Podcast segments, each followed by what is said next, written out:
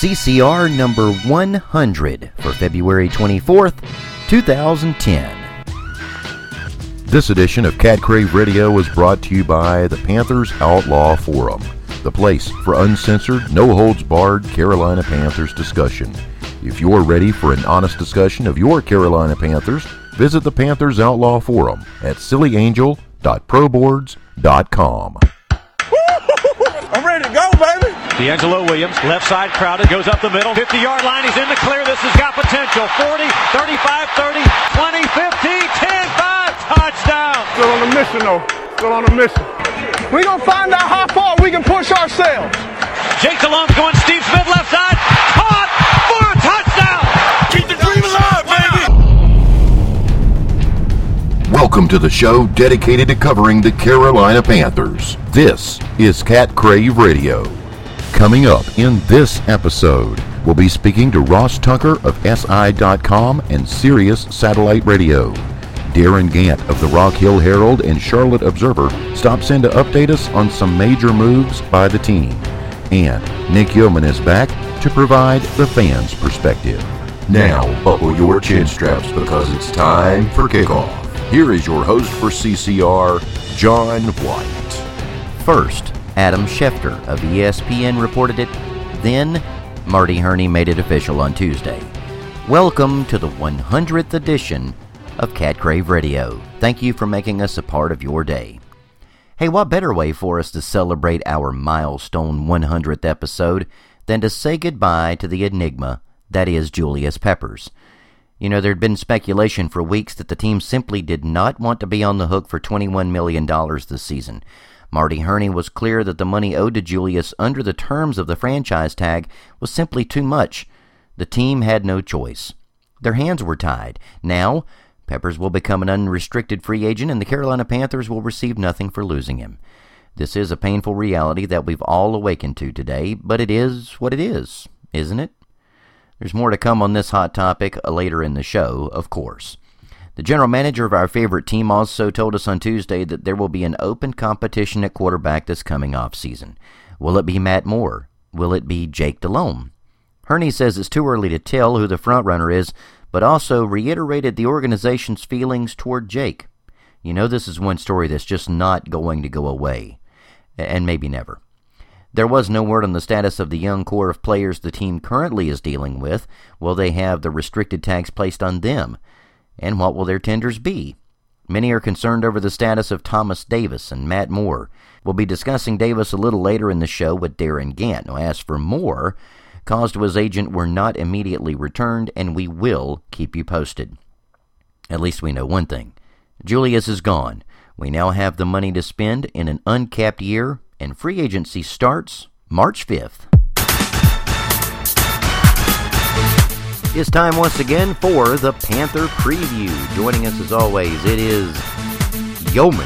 And Yeoman, guess what? Now we're light one defensive end, one Pro Bowl, one All Pro, one All Decade defensive end. Yay.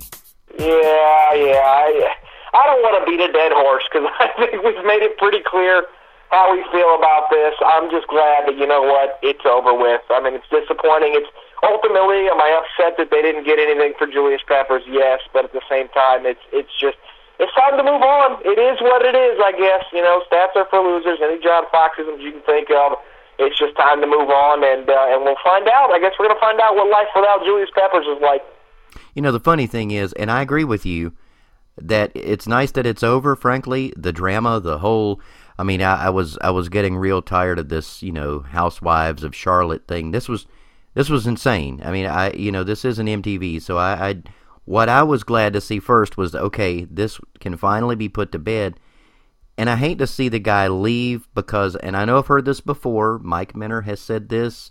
Players have said it. Coaches have said it. I don't care who says it really, and I agree with with them to an extent.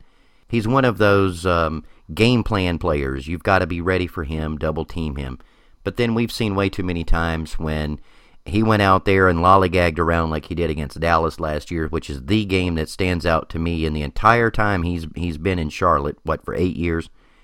And frankly, if another team gets him, I hope they can motivate him to play every game.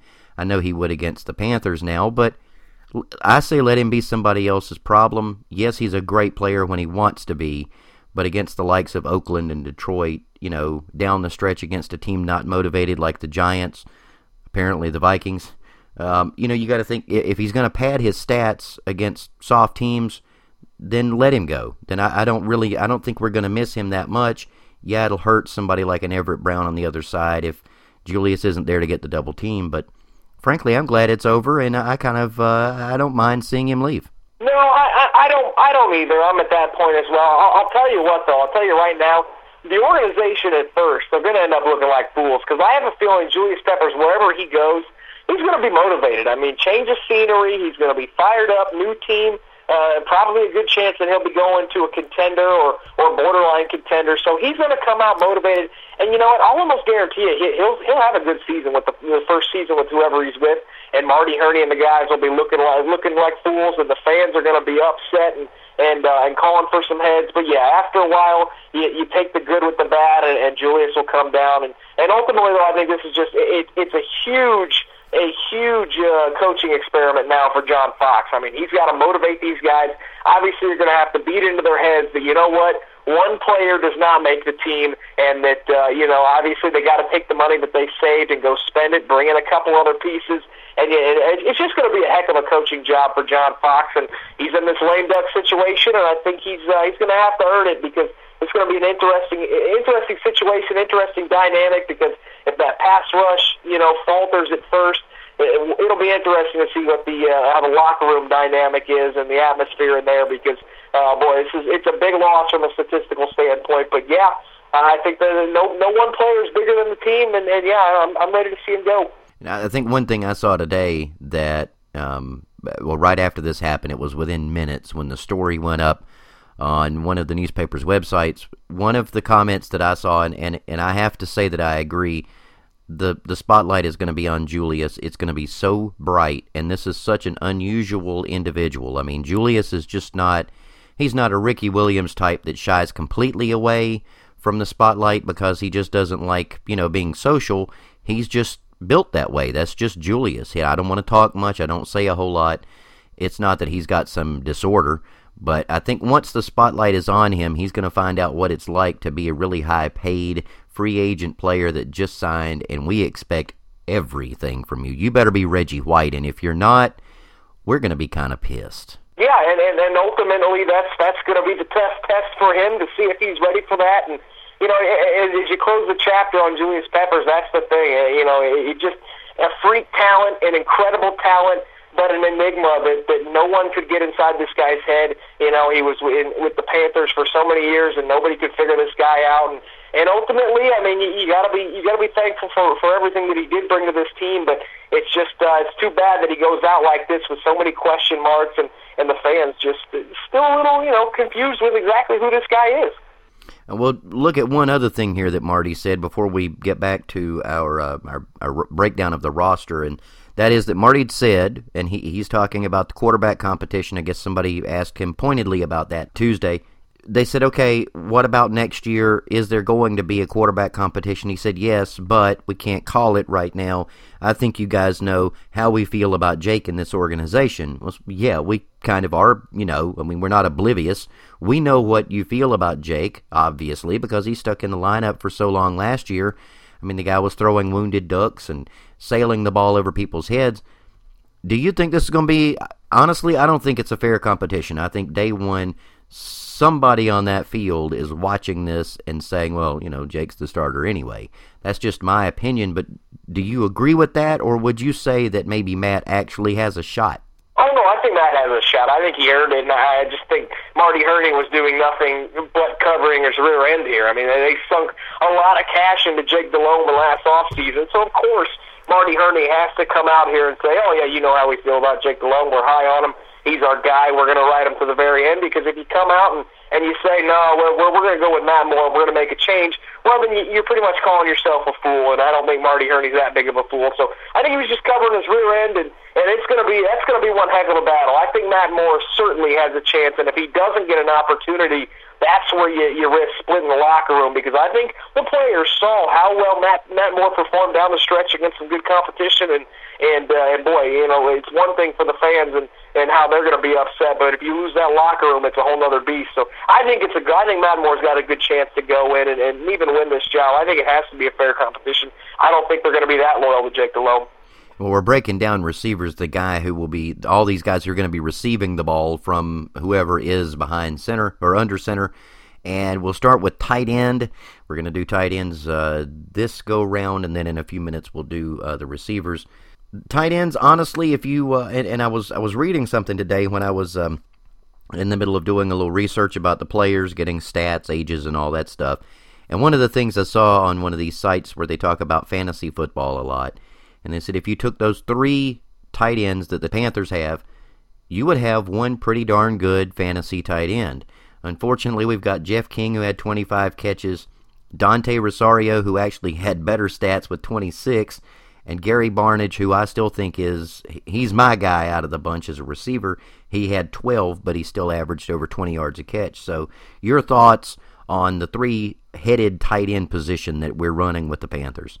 No, I think you hit on it perfectly right there. I mean, I, if you if you pulled fans across the league, you know that, that don't follow this team as closely as you and I and other Panthers fans do, they probably couldn't name you a Carolina Panthers tight end. To be honest with you, I oh, I love when the draft you know draft time rolls around, and that's always a position of need for the Carolina Panthers it's tight end. And I probably would have agreed with you, you know, up until the last couple seasons because I think these three guys are fully capable of man in the tight end position because they give you a little something different. Each one. Jeff King, a solid blocker. Dante Rosario is a playmaker, and I think Gary Barnidge is probably the, the quickest and best route runner of them all. And and yeah, I, it, it's crazy. They do. They add up to one pretty darn good tight end, and and I don't think this is that big of an issue for the Panthers. I think they got three solid guys, and and three solid guys for the next couple years. Well, it's a little bit like running that running back by committee thing where you've got a bruiser, you got one guy that's really quick, and you bring them in. You know, you, you rotate the guys, two or three guys that can come in. The Saints did it a lot this past year with their bunch at running back. We've done it. We see that all the time, but you, you don't think about it at other positions the the Panthers are doing that very thing at tight end. You got King, who's a, a, a, good blocker or a solid blocker, though he's bad at false starts. We all know that. Gary Barnidge, who's a heck of a good downfield guy. I think Mick Mixon used the phrase he's trucking guys down the field in that game late in the season. And then Rosario, who's kind of the I think I consider him the dark horse of the bunch, and most people don't know his name, but we got two pretty darn good receivers. One guy that can block really well uh, maybe we need another blocker, but other than that, I mean, I can't see a hole in this bunch unless you're going to add one more good blocking tight end, an H back type. No, I, I really don't see the hole either. And, and you remember the beginning of the season, I mean, most of Jake Delhomme's touchdown passes were going to tight ends. He was looking for these guys, and Matt Moore later in the season, you know, finding Jeff King on the touchdown against the Giants. I mean, it, it, these three tight ends are solid, and I just I don't think this is a need for the Panthers at all. You've just got a little bit of everything and I, I, you know, we talked about. You mentioned the running back by committee, the tight end by committee. You got to have that when you've got guys that can do multiple skill sets. That they've got, you know, quite a few talents. And I just, I don't see any holes in this unit at all. And and I don't think it's one that needs to be addressed at all in the off season. Well, you want to come back in just a minute and talk some wide receiver? Yeah, sure thing. All right, I tell you what. Before we take a break, let me remind you about the newsletter. If you haven't already signed up, go to catcraveradio.com. You'll see the newsletter link at the top of the page. When you click there, this little form pops up. It's only three entries. It will take you maybe a minute. You punch in your information, and we will keep you updated on everything going on with the show. We'll keep you updated on uh, team news, pretty much everything. Just get to, over to catcraveradio.com, click on newsletter, and get yourself signed up. Coming up later in the show, we got Darin Gantt of the Rock Hill Herald and the Charlotte Observer now. And we'll also be talking to Ross Tucker of SI.com and Sirius Satellite Radio. And in just a minute, Nick and I will return. We'll be breaking down the wide receiver position. Don't leave us in the dark, Panthers fans. Send us your thoughts and comments to catcraveradio at gmail.com. Again, that's catcraveradio at gmail.com. CCR will return. All star fans, all star content.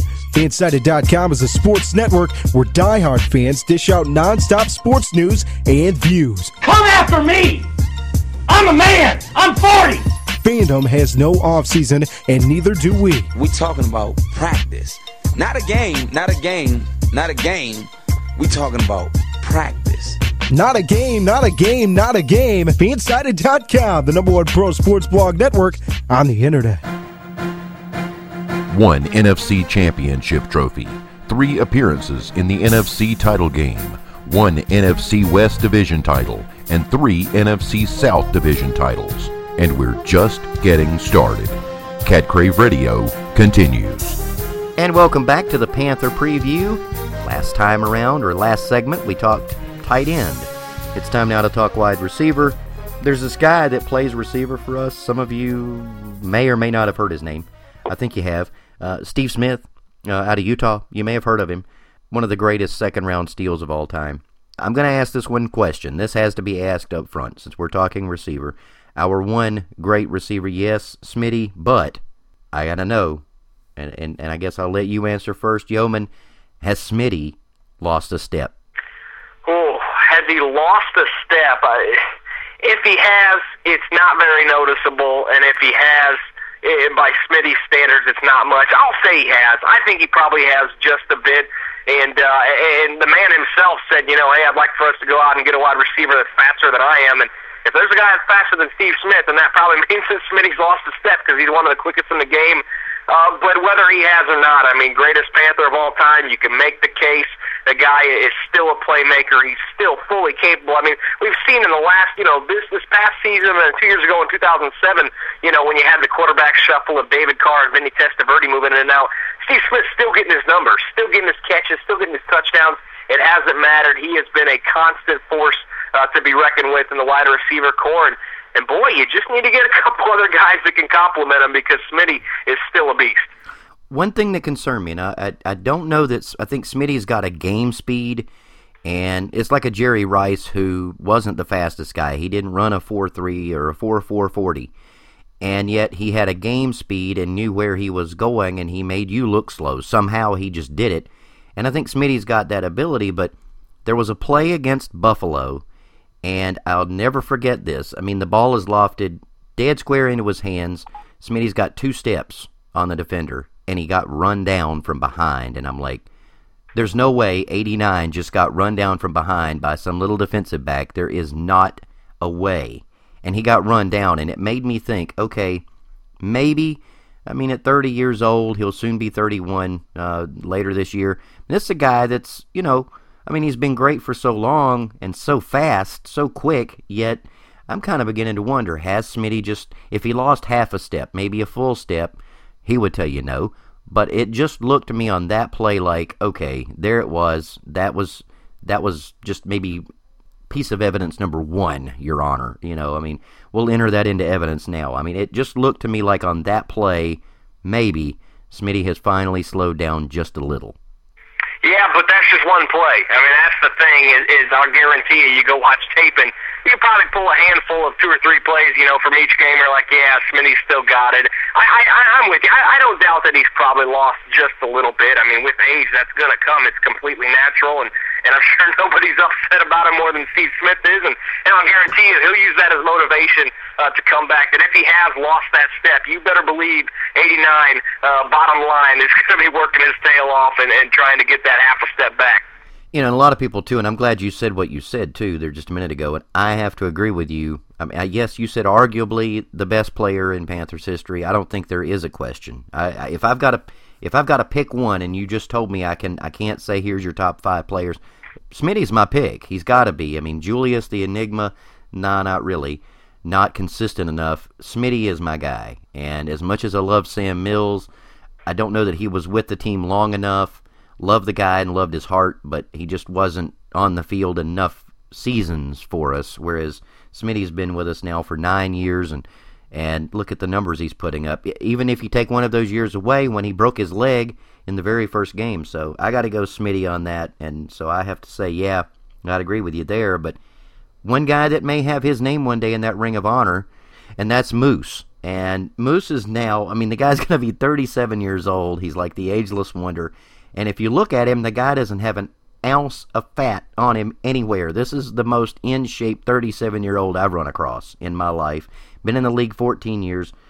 Been back with the team now two years. Maybe Moose is a goner and maybe he's not. If if it's your money, you're spending the money. Do you bring him back? Try to make him a role player, make him a starter. I mean, what is your game plan with Moose if you're in charge? Well, if Muhsin Muhammad wants to stay with the Panthers, you have to because of how big of a need and how much of a necessity another wide receiver is for this team. If, if this team was loaded, if you're the New Orleans Saints or the Indianapolis Colts, I mean, you know, you're you're able to let those guys like Marvin Harrison, who have aged a step, you're allowed to let them go. Uh, you know, once they start showing their age. I just don't think you can do that with the Carolina Panthers. I mean, credit to Moose. You mentioned it. I mean, still in tip-top shape and and uh, and it is. It, it's a credit to him that he can still go out there and and still perform at the level he has. I mean, can you imagine? Let's say Moose has aged more than, uh, or maybe I should say, maybe Moose ages like he should be, and he's not in tip-top great shape. How poor this this wide receiver core would look. So a credit to him. I think you got to reward him and you got to bring him back. I don't think you sink a lot of money in him, and hopefully. You know, Moose isn't looking for a lot of money, but uh, yeah, if this guy wants to stay around and he wants to play some more in a Carolina Panther uniform, I think he's earned it.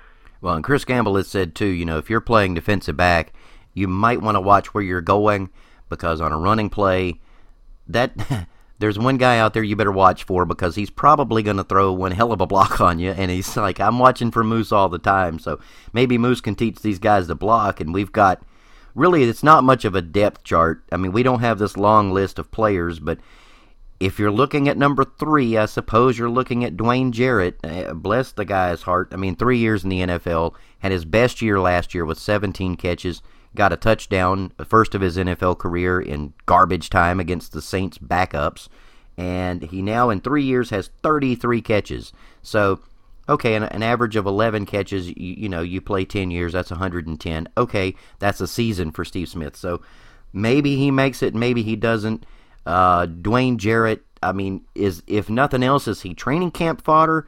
Just to be brought in so he can be cut, or is he actually? I mean, when is he ever going to get it? He says he does. I don't see it. I just I don't see him getting it. I don't think the light ever went on. No, I, I'm not either. I, I'm sold on on Dwayne Jarrett complete. Laban was a bust. Another USC wide receiver. Go ahead and do it. You're not going to get any argument from me. I just you haven't seen enough from the guy. He's he's gotten opportunities too. I mean, some are going to say well, you know, you've had Jake Delhomme in there at quarterback, and and, and uh, Jake favors different wide receivers, and he just doesn't look Dwayne Jarrett's way. Uh, but I'm I'm just not sold on him. I, I I don't know what it is, whether it be you know his failure to pick up the playbook quickly enough, if it's a motivational thing. I don't know.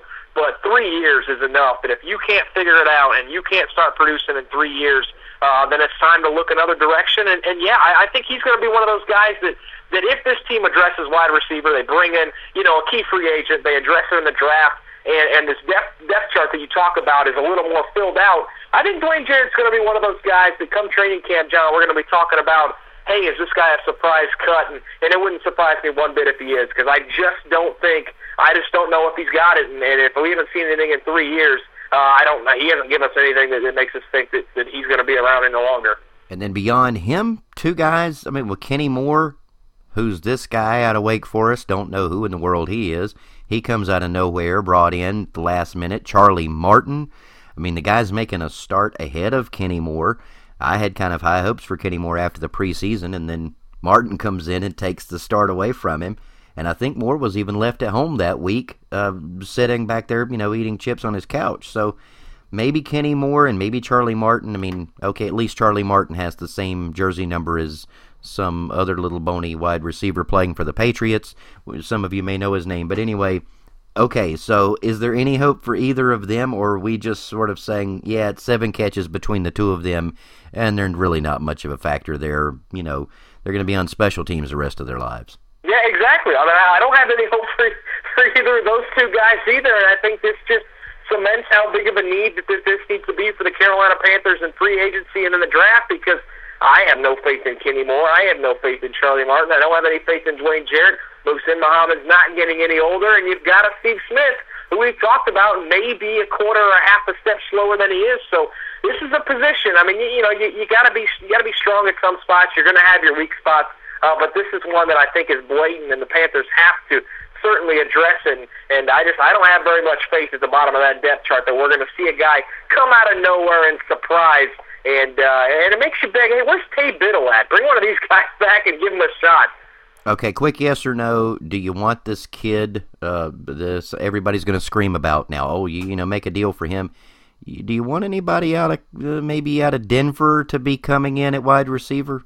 No, I, I assume you're mentioning Brandon Marshall. I, I'm not seeing it. I don't. I don't really want it to happen. And, and I think you can cross a couple other names off there. I, I don't think Anquan Boldin's going anywhere either. I don't think he'll end up in Charlotte. I think this is a position. I don't. I don't know. You know, maybe you can find a free agent that's been in the league that's one of these lesser known guys. But I think this is a position you have to get younger at. I mean, the top two guys in your rotation at wide receiver are, are two of the veterans on this team that have been with the Panthers for quite a quite a while. You have to get younger, and I think it has to be addressed through the draft. There's some guys that uh, maybe you haven't heard of that that have been in the league for a couple of years looking for that break. Yeah, I'm thinking Golden Tate, maybe a Dexter McCluster. I'm st- I'm still a Dexter McCluster fan, and, and maybe he's a bust in the NFL, but I'm I'm watching this kid. But okay, our final grade. This is it. Last grade we're going to hand out for any position.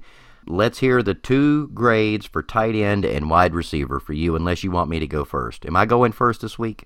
Or no? I'll, I'll, go, I'll go ahead and throw them out there. I have for the tight ends, I have an 86. I know I'm not as uh, I'm not as favorable as you are, but I still think it's a solid unit and one that doesn't need to be touched. And then well, for the wide receivers, I have to go a little bit lower. You've got I give it an 84. Steve Smith is still a monster, but boy, I mean, we talked about it. The bottom part of that depth chart I just don't think there's anything there, and I think it's something that has to be addressed. So an 86 for the tight ends and an 84 for the wide receivers.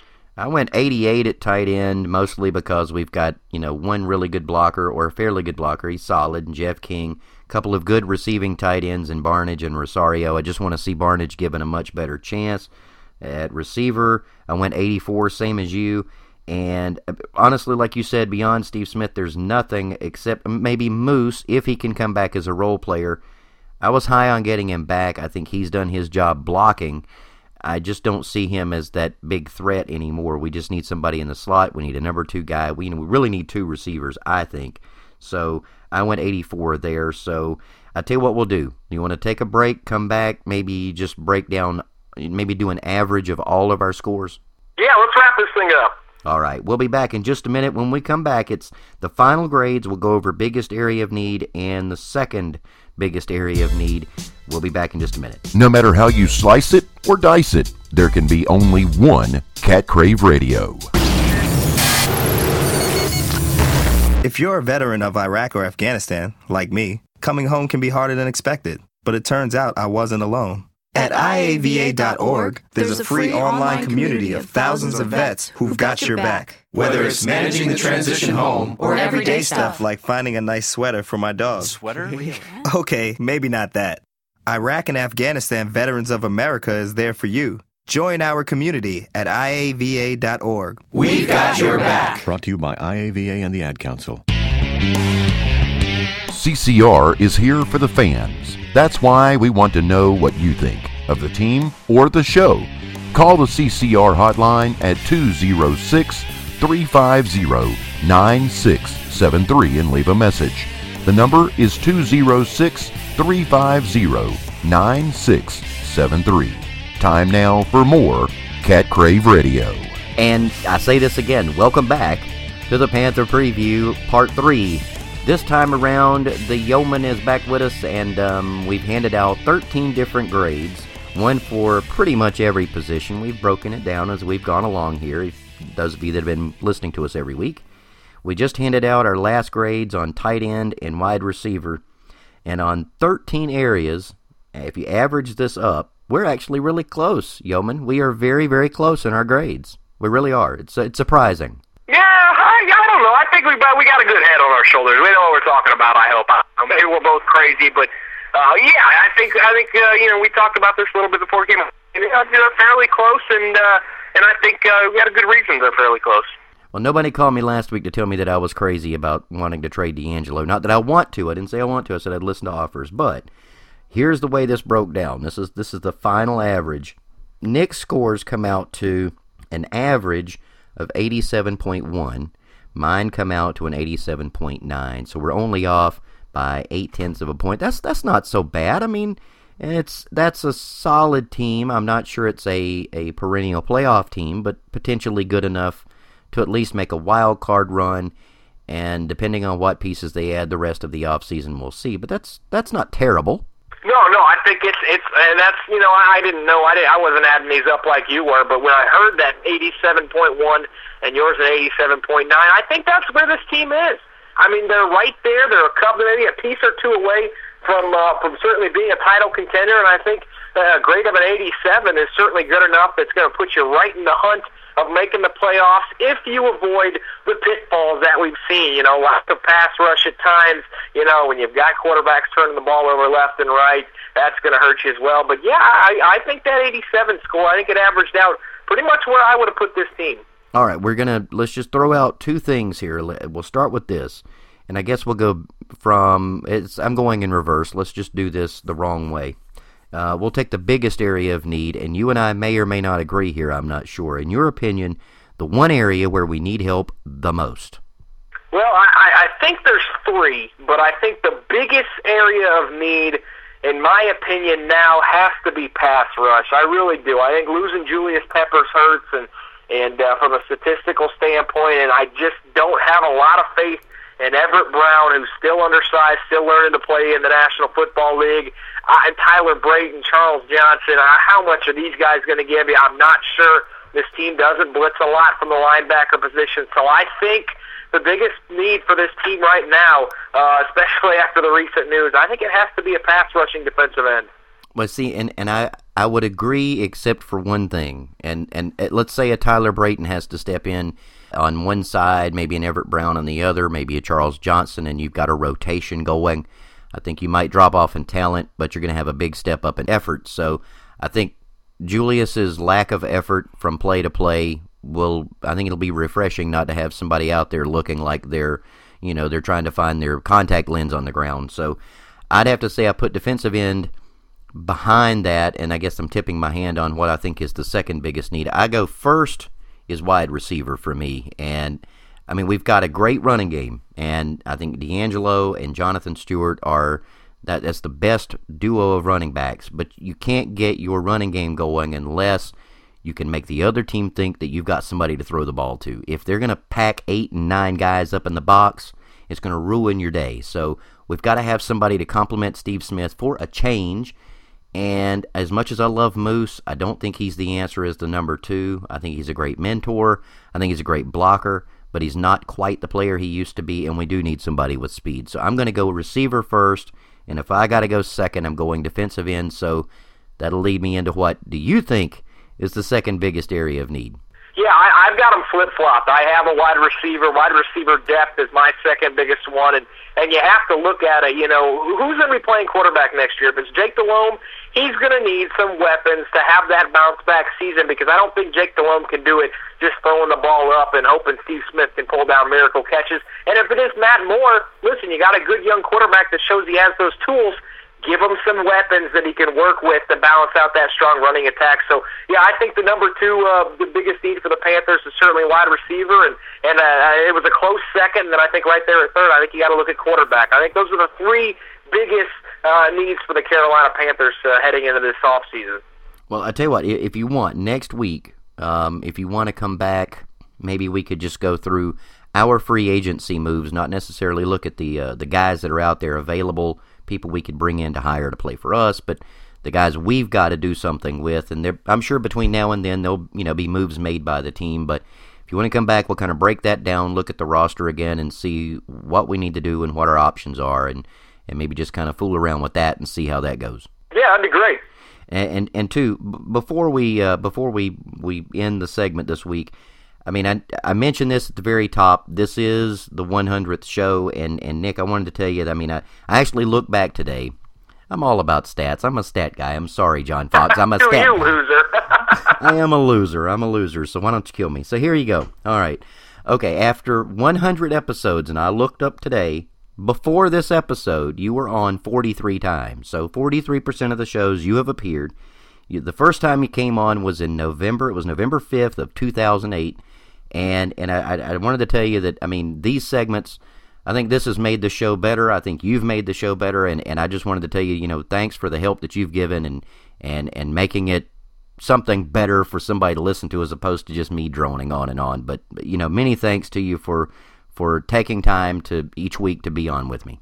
Hey, John, I really appreciate it. I mean, you know, you kind of extended the hand and, and asked me if I wanted to come on. I was I was just like a listener, like so many other people beforehand, and and uh, I really appreciate you. You know what you're doing for the fans. I think what we got going here is awesome, and I know there's a lot of people that like it. And, and yeah, it's been fun, and, and it's crazy to think 100 episodes already, and and uh, I guess here's to 100 more. But you're doing a great job, John. I appreciate it. Well, thanks, and um, don't forget, uh, next month we'll hit another milestone. It'll be two years, so you know that's that's the next one. I didn't want to make such a big deal about this, but you know, I mean, I, I had to say thanks because the yeoman you know, the Yeoman's been around, and uh, we all know how much everybody loves the Yeoman. We know about your awesomeness.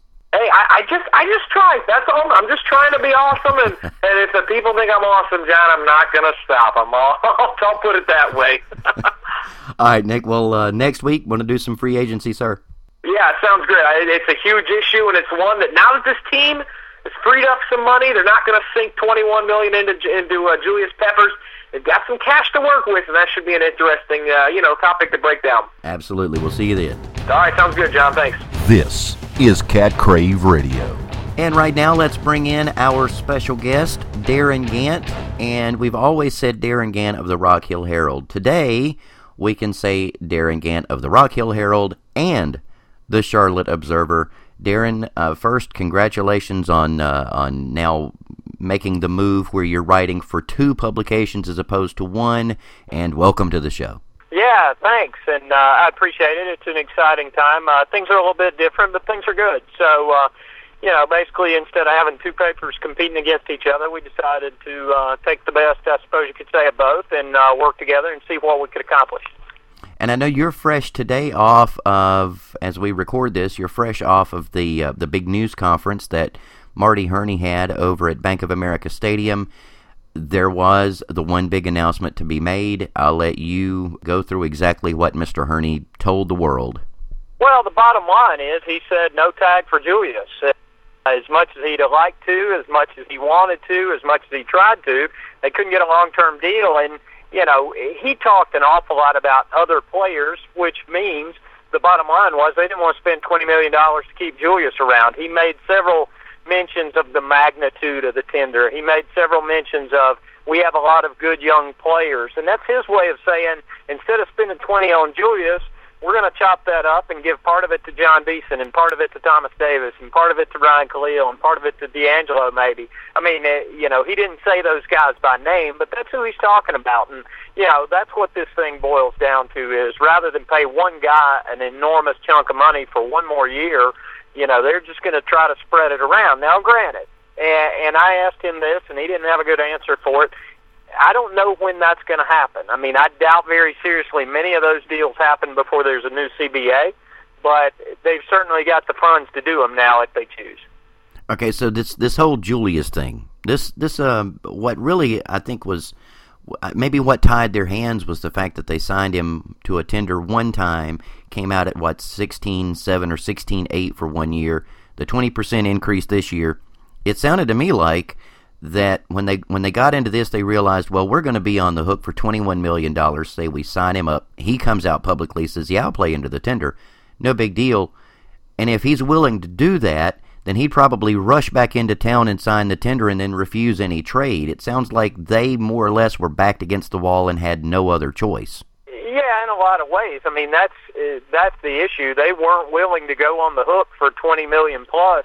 Uh, you know, and and again, let's be honest. If they make that offer, you sign it immediately and guarantee it immediately because then you take one year. Then you know. I mean, first of all, no one knows that there's football in 2011, but uh, the rules as they're written now to uh, be franchised a third time requires top five of the average salaries of all players in the NFL. Then you get into quarterback money. Not that it's going to bump it up that much over what it already is, but they just weren't willing to go 20 million uh, for the chance at collecting a second, uh, a couple second round picks or something like that. I mean, I think if they were going to move him, the best chance to move him would have been last off season, and that's what I thought they should have done. I was early on on the wagon saying you, this man doesn't want to be here. Accommodate him. Get what you can now before the numbers become unreasonable. And, and ultimately, it, they became too unreasonable for him to swallow. And and so he's just going to get to go freely into the market. Well, there are, like you said, there are young players on this team, and if you if you just run down the roster real quick, you see a lot of guys that are in their twenties, a lot of them in their mid twenties.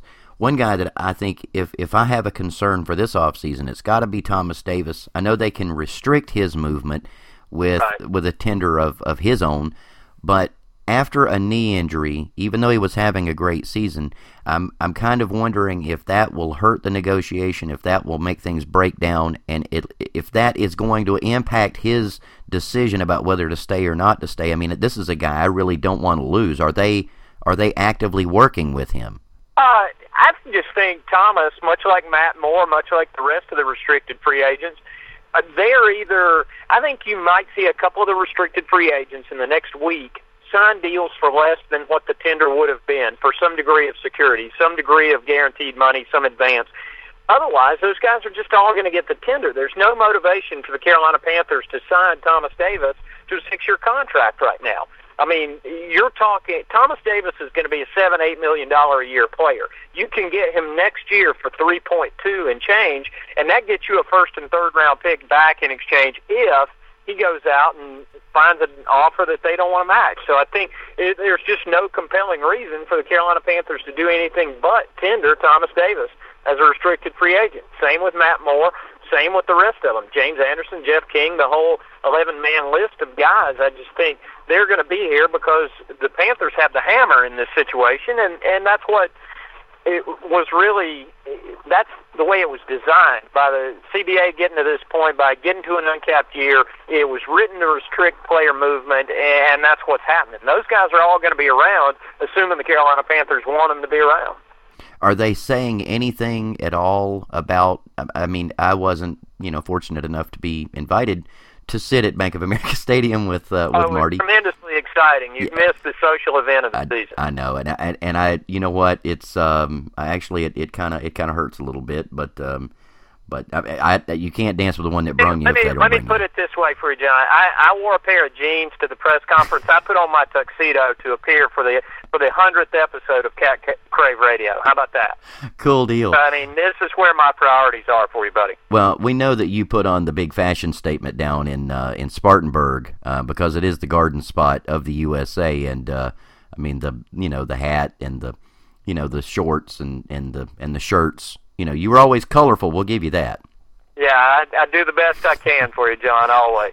But I mean, I wasn't lucky enough. I, you know, I didn't get a chance to be there. I didn't get to hear, you know, pick his brain or hear what Marty had to say. But and there, there's other business to do. And I know that Julius always dominates the conversation. I don't know why. As quiet as he is, maybe that's why it is because he doesn't tell us anything. But Julius is always the topic, yet right now, and you mentioned a list of players from Matt Moore to Thomas Davis to Jeff King, and Jeff King's going to be a big piece to keep, I think, this offseason.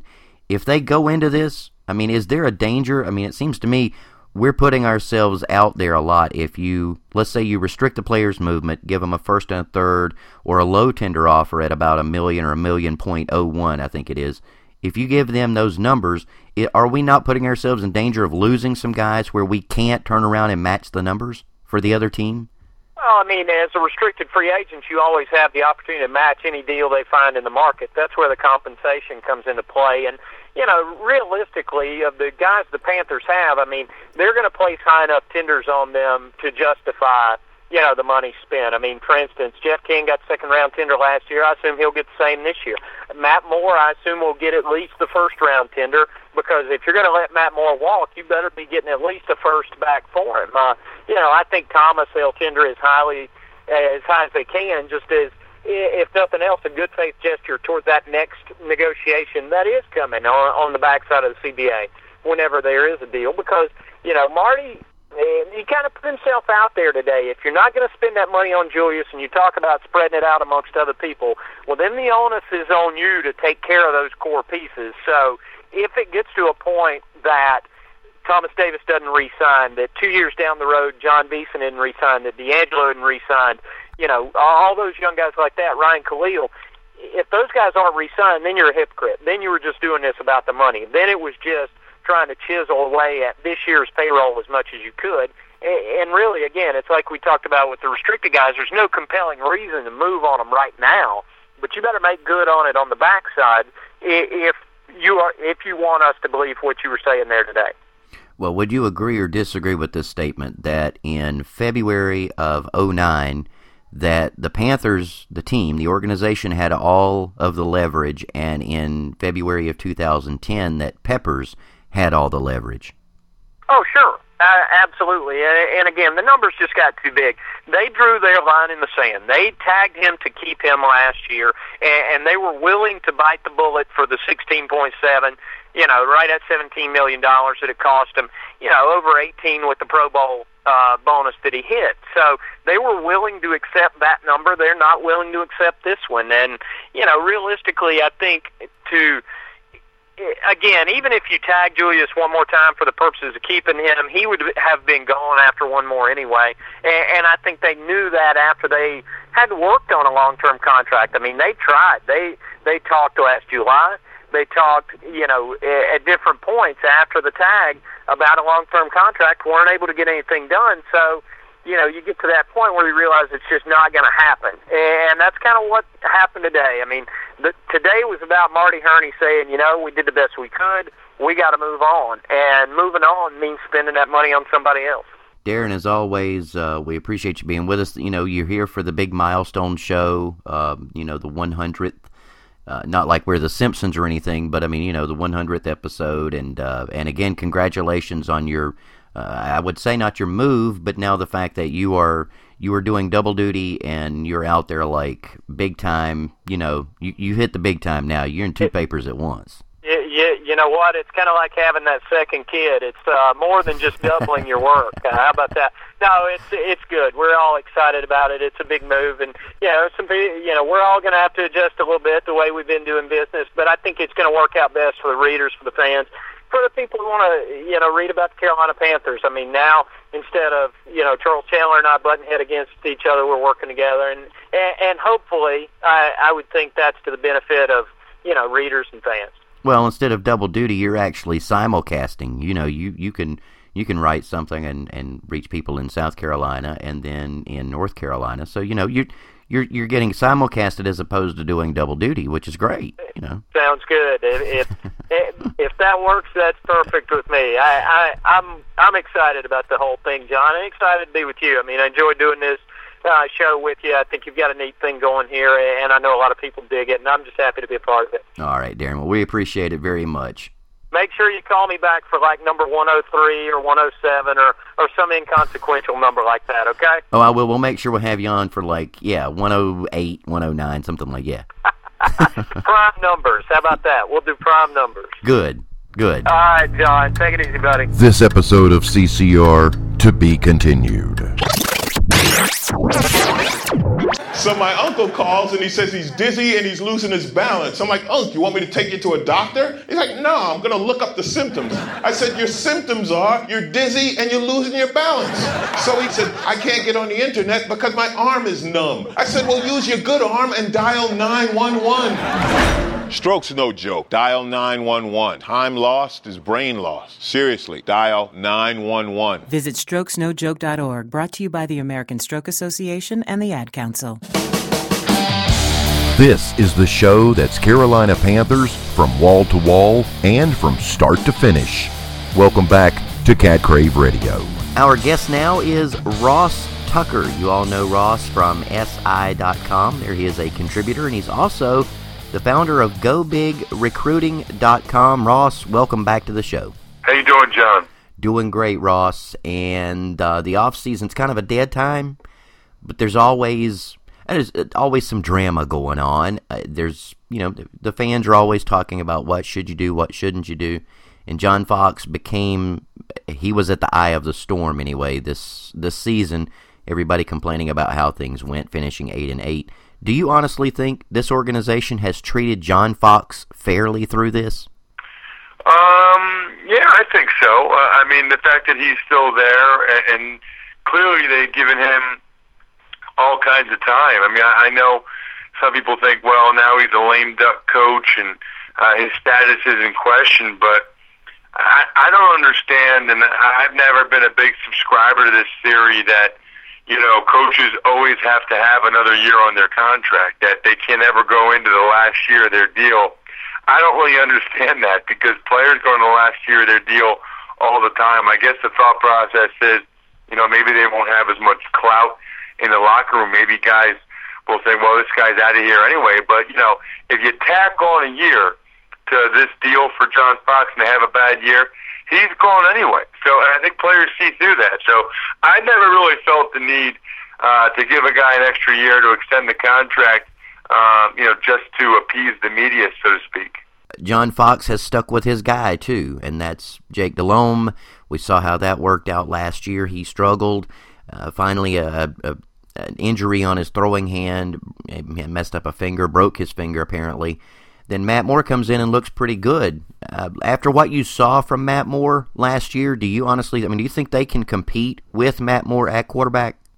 Well, based on what I saw at the end of the year, yeah. Um, I mean, uh, they played their best football all season at the end of the year. Matt looked solid. I don't think he's ever going to be uh, a top five or top ten quarterback, John, but clearly I thought he was more effective than was Jake Delhomme. He's younger, he's cheaper.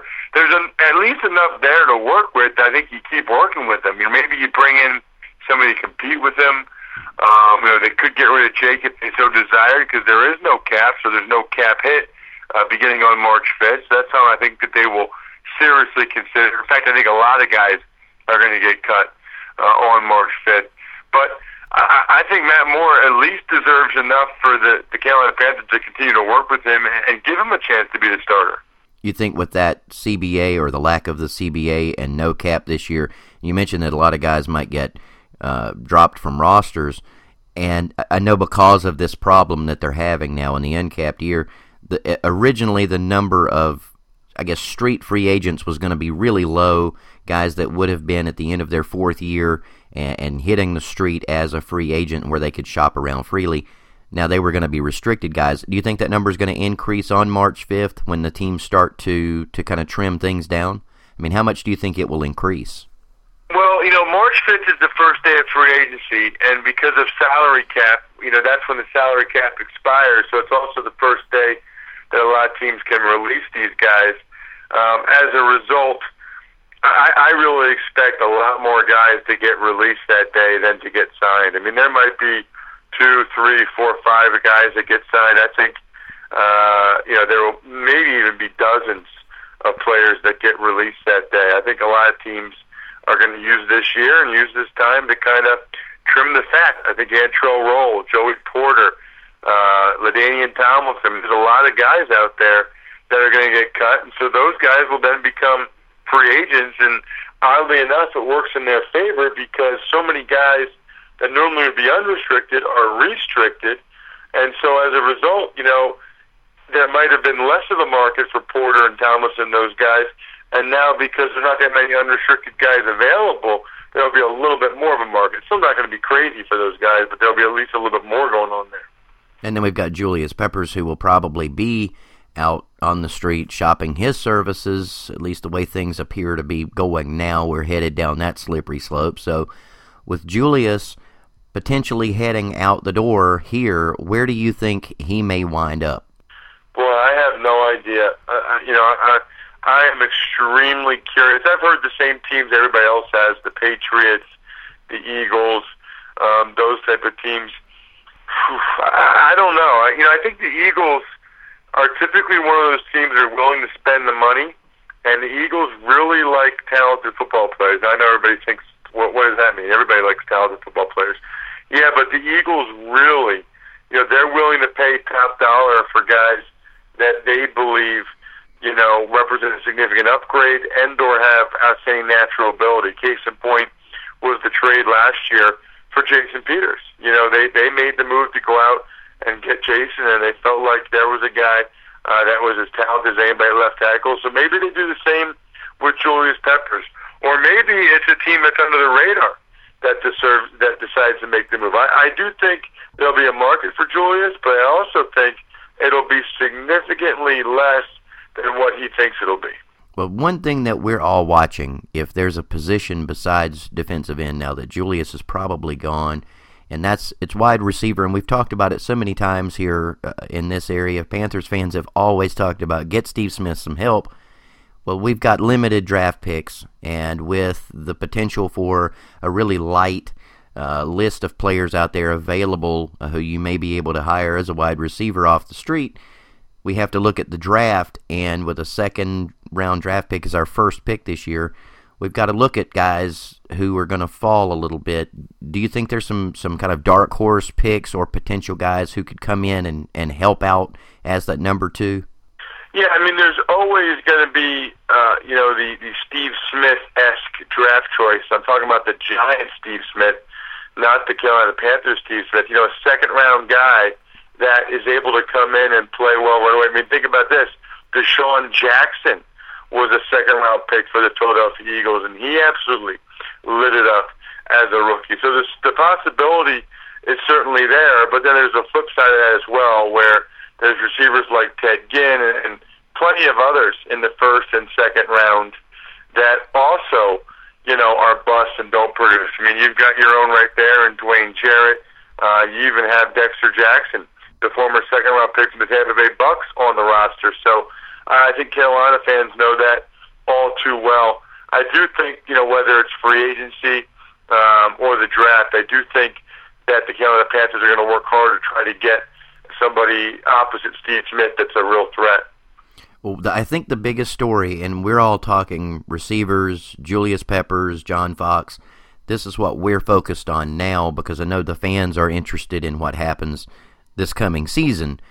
But I still think the biggest story right now has got to be that CBA and what could happen. The potential is there for what could be disastrous. But are you expecting, if if you had to make a prediction, are you seeing a lockout in 2011? Hmm.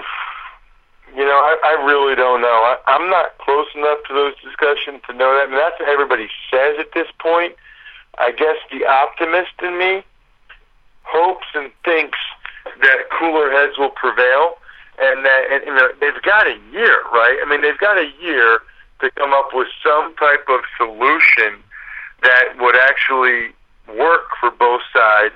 And I just have to think that you know when the clock really is about to strike midnight, that they'll be able to come up with something, you know, that uh, will allow football to continue to go. It's just you know the, the game is way, way, way too popular to have a setback like that. Just it would be bad business for everybody. I definitely agree. We've got the biggest cash cow in, in the world. I mean, as far as uh, you know, professional sports leagues, this is this is the one. So I'd hate to see them mess that up. But uh, Ross, again, we really do appreciate you being with us. Uh, Ross Tucker, don't forget to check him out over at si.com, contributor there, and also the uh, uh, the founder of GoBigRecruiting.com. Ross, thanks for being with us. Anytime, John. Take care. I want to thank Nick Yeoman for being such a big part of the show. Nick, you know the show would just not be the same without your awesomeness. Hey, be sure and check out Nick's Panthers videos on YouTube by searching for Big Nick 2700. My thanks to Darin Gantt for taking part in the program this week. Check out Darin's work both online and in print at the Rock Hill Herald and the Charlotte Observer. A tip of the cap to Ross Tucker for being with us. Ross can be found on SI.com and on Sirius Satellite Radio. Be sure to subscribe to our newsletter. Go to catcraveradio.com. Click on the newsletter link at the top of the page. There you can just fill out the quick and easy form, and you're subscribed. We'll keep you up to date on all the show guests, basically everything that we've got going on. We'll also keep you updated on the team. Again, go to catcraveradio.com, click on the newsletter link, and fill out the form. Yes, it's that easy. And don't forget you can subscribe to our show on iTunes. While you're there, be sure to leave us a review and follow us on Twitter by going to twitter.com slash catcraveradio. Give us a follow. Yes, we promise we will follow you back. And anytime that you want, you can give us a call 24 hours a day, 7 days a week. Call us at 206 350 9673. Leave a message, and we'll air your opinions right here on the show. Call the CCR hotline. Again, that number is 206 350 9673. I'm John White. Thanks again for listening throughout our first 100 episodes. We hope to be back inside of your listening device once again next week with another edition of Cat Crave Radio. Thanks again for listening to Cat Crave Radio, a proud member of the Fan-Sided Network. Check out catcraveradio.com for our complete archive of interviews, commentary, and analysis. The CCR crew will gather again next week to bring you another fresh episode. All material copyright 2010 Cat Crave Radio. Stand and cheer for the Panthers in our grand old could be finer than to be in Carolina for a Vanford football game.